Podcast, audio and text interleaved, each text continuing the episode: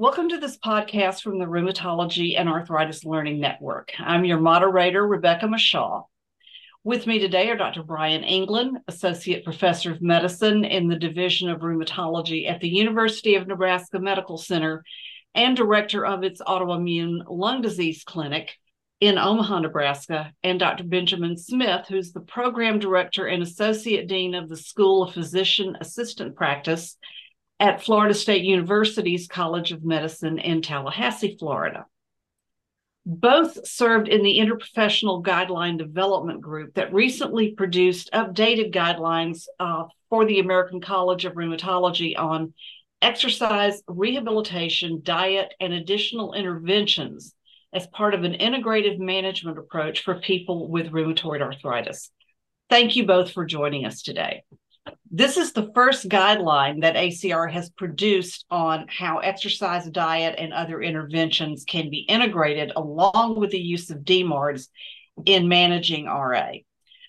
What caused uh, ACR to look at producing this sort of guideline right now? Dr. England? So, thanks for having us on to talk about this guideline. You know, this guideline really came out of the pharmacologic treatment guideline you know, the ACR has produced several iterations of the pharmacologic treatment of rheumatoid arthritis. And, you know, we've understood from other uh, disease states and other guideline efforts that there are, you know, interventions in addition to medicines that can be very impactful for patients. So as the last iteration of the pharmacologic guideline was being produced, uh, there were discussions of how we could integrate some of these additional uh, interventions besides medicines. And what we realized was that effort really required its own focused project. It required its own separate team with more expertise. And so from that pharmacologic treatment was born this additional guideline on integrative interventions. Yeah, Bryant really summed things up very nicely, of course, of how this came to be. You know, I think the timing is is, is really very good. Uh, you know, with RA being a sy- systemic inflammatory condition, a chronic condition, Uh, both patients and providers are looking for the pharmacologic interventions to make a difference, but also the non-pharmacologic as well, and, and really seeking guidance of how to to manage or navigate with these integrative treatment approaches. And I think that lends itself to the timeliness of, of what this is. You developed 28 recommendations for the use of integrative interventions in conjunction with DMARDs for the management of RA. Could you give us an overview of which of these recommendations were the strongest and why? That's a wonderful question, uh, Rebecca. And I think the title really helps to understand the organization. The, the real group, the core group that, that brought this guideline together and helped to uh, to lay things out and develop the plan. Uh, this this idea of exercise rehabilitation, diet, and additional integrative uh, interventions uh, really served as a guide uh, for us as we you know thought about this, began to look at the literature and and develop and ask questions. I, I, think the last element of that, this additional integrative interventions, really also describes well the, the many, many things that were considered by this group uh, as we developed these 28 uh, questions that we went to the literature to, to find answers to. So that's a general structure, uh, you know, for this.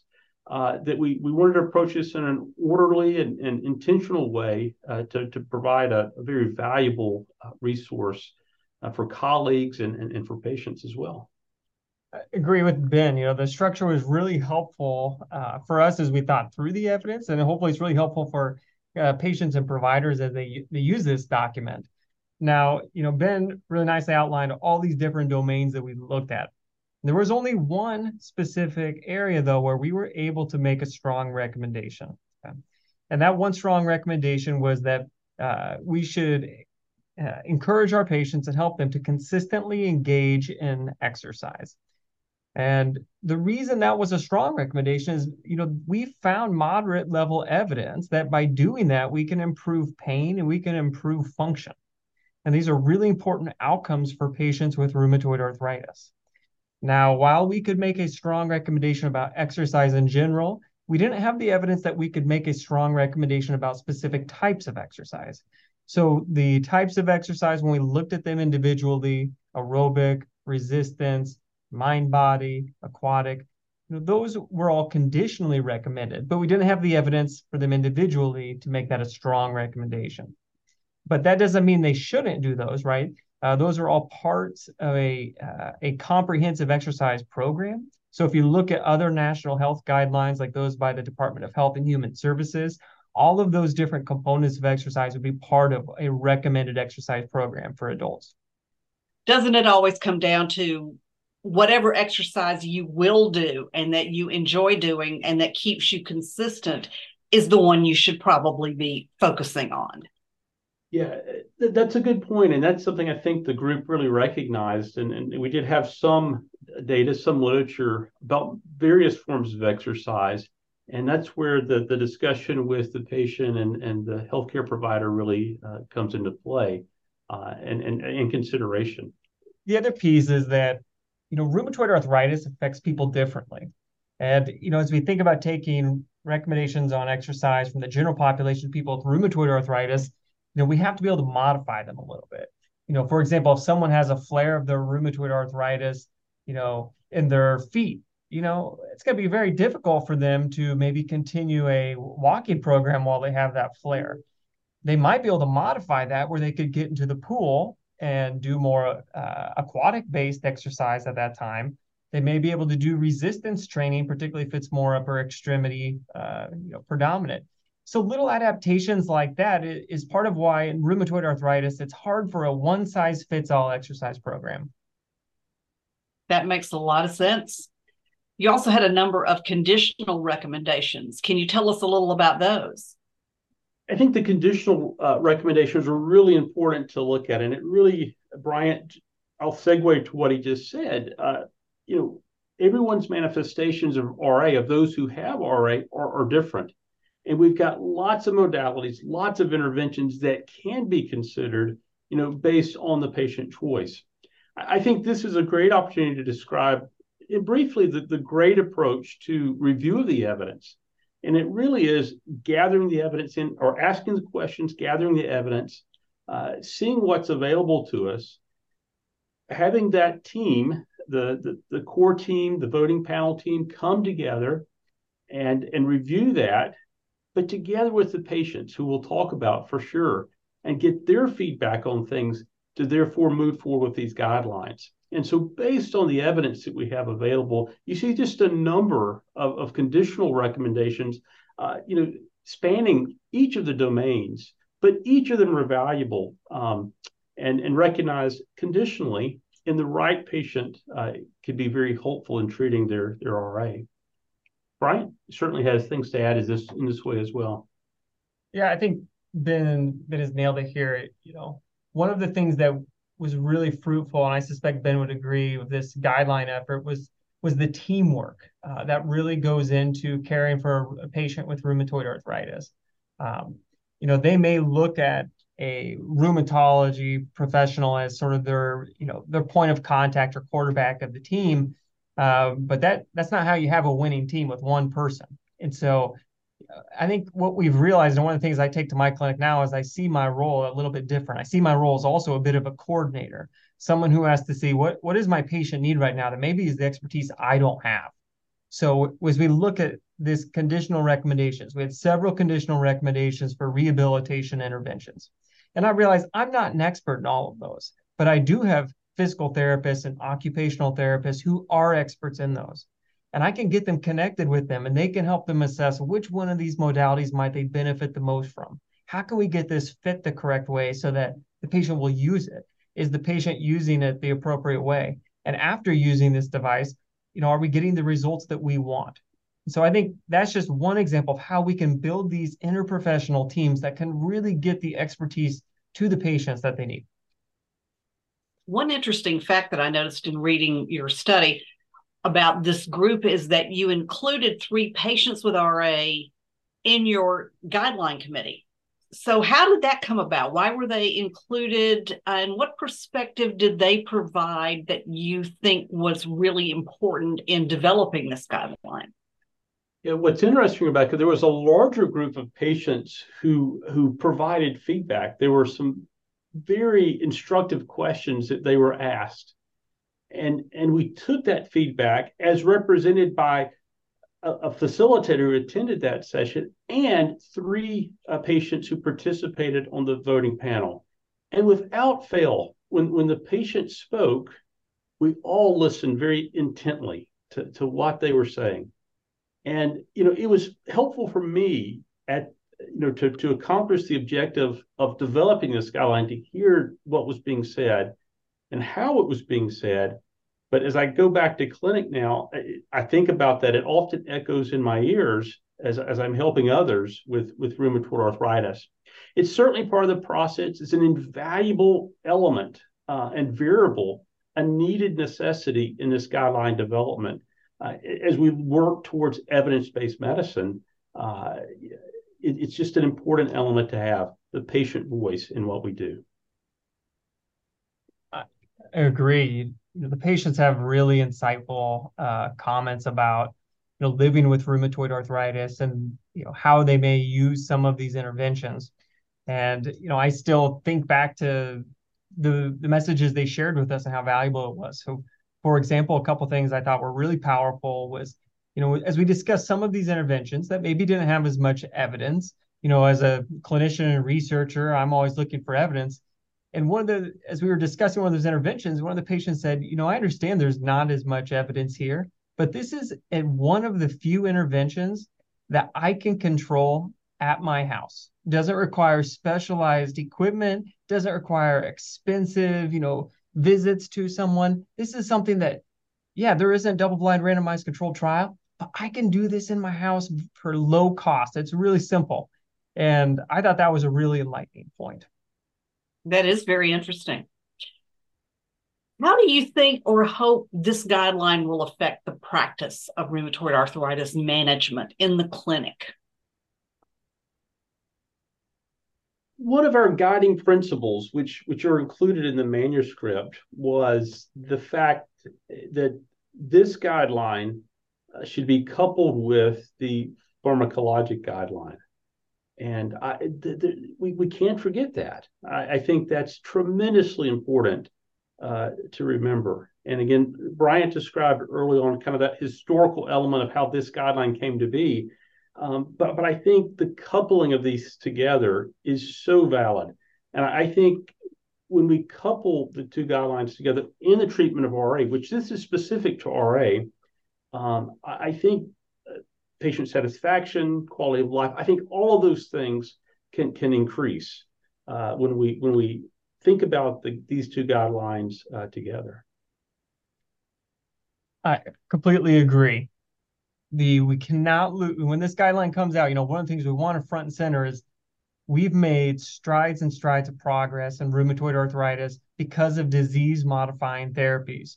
And we want to continue the optimal use of disease modifying therapies, treating to target, early diagnosis, all of those principles, those haven't gone away what we're doing is we're trying to provide more holistic care.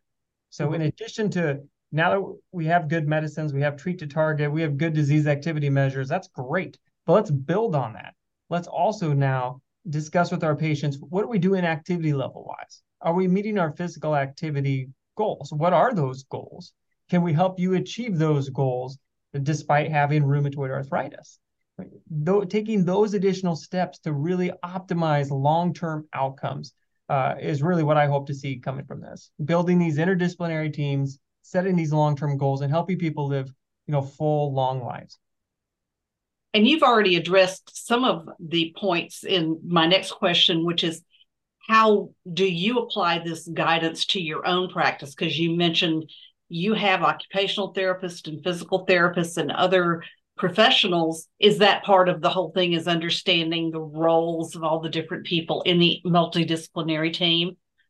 Yeah absolutely. You know understanding our role engaging these different team members when the right situation comes up. One of the other things that was part of our discussion that came out was this idea of a menu and you know one of the things that's helpful for us is giving patients an idea of what might be out there uh, because oftentimes they aren't aware. And even if they are aware, you know, so with the first visit, we diagnose them with rheumatoid arthritis. We talk about what is rheumatoid arthritis. We talk about what life looks like with rheumatoid arthritis. We talk about disease modifying therapies. And then, you know, now we may talk with them about some of these integrative interventions. That's a lot to throw at a patient at a first visit or first couple of visits. So one of the things I think I've realized is you know, we may have to revisit that a few, you know, a couple encounters down the road, go back to, hey, let's just briefly discuss again what's out there because you know what their capacity to handle may have changed, what they're looking for may have changed.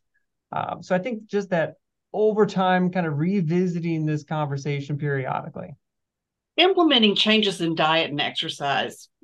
This is always a challenge, whatever the disease state, whatever, uh, whether it's autoimmune or just ordinary osteoarthritis or any other condition. It's hard to do patients struggle with it. I think physicians also struggle with how to help them.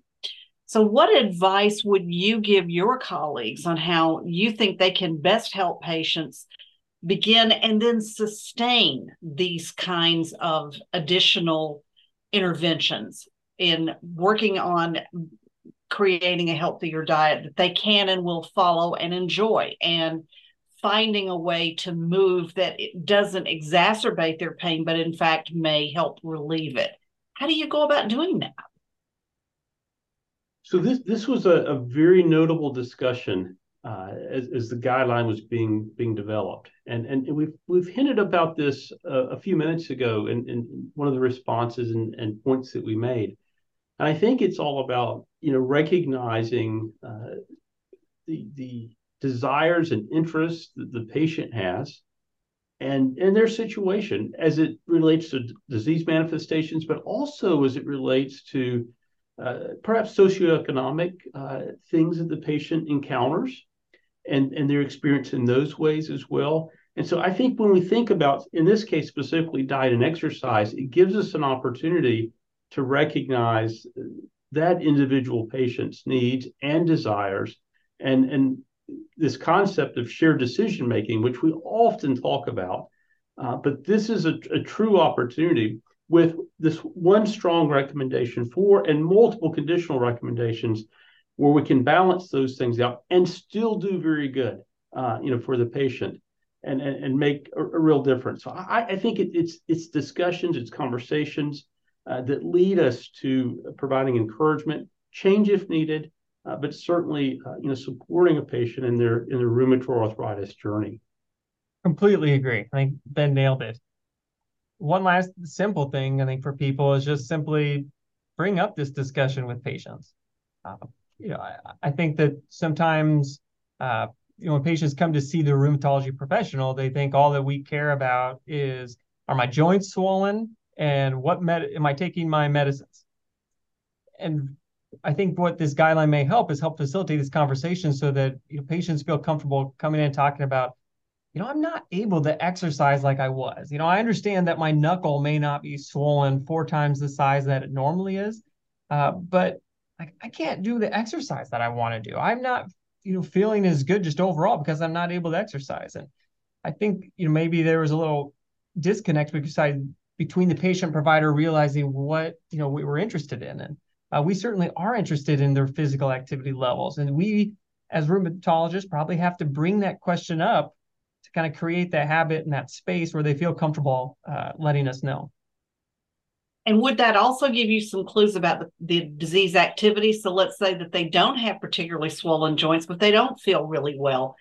That is going to give you a hint, is it not, about whether their medical therapy is working or the whether there are other aspects of their care that may not be actually achieving the goals that you want to achieve when it comes to treatment.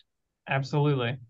So, any final thoughts about your experiences in creating a new guideline and implementing its recommendations in practice?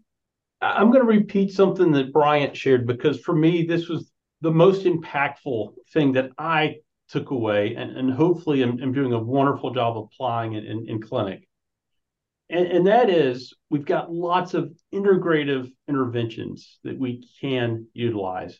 And what I heard uh, from our, our, wonderful patient experts who, who participated was let us know what these things are and you know help us along the journey know when to consider or to utilize these interventions And, and, and we can direct that, even though, as Bryant said, we may not be experts in this intervention or that intervention. We know that it exists. But but we as as providers and and then as other healthcare professionals in rheumatology or providing care for patients with rheumatic disease, we can help guide them to make decisions of know when to employ or when to utilize those interventions. Early on, um, and certainly we're, we're we're we're careful how we do that and how we share these interventions. You know, as a new diagnosis comes, you know, sometimes our ears go off, but we want to share those things that are available and help the patient with rheumatic disease, with RA, know uh, when to employ them or when a potentially opportunity to employ these interventions exists. That was such a wonderful take home message uh, for me. Dr. England, anything to add? No, I think, you know, I'm always a, when you finish a guideline effort like this, you have a lot of appreciation for all of the people who are part of the guideline effort. All, you know, you'll look at the author list and it's a huge author list and for additional people in the acknowledgments. And, you know, it's a really a massive undertaking to go out and search for all these studies to find all that evidence and pull all of that together. Uh, so I appreciate it what everybody contributed to this so we can help our patients live, you know, long, happy lives. And that's the ultimate goal, right? Absolutely. Well, thank you both very much for spending this time with us. This has been an interesting conversation, and I'm sure that we'll be hearing more about the application of these recommendations to the practice. Thank you so much. Thank you. Thank you.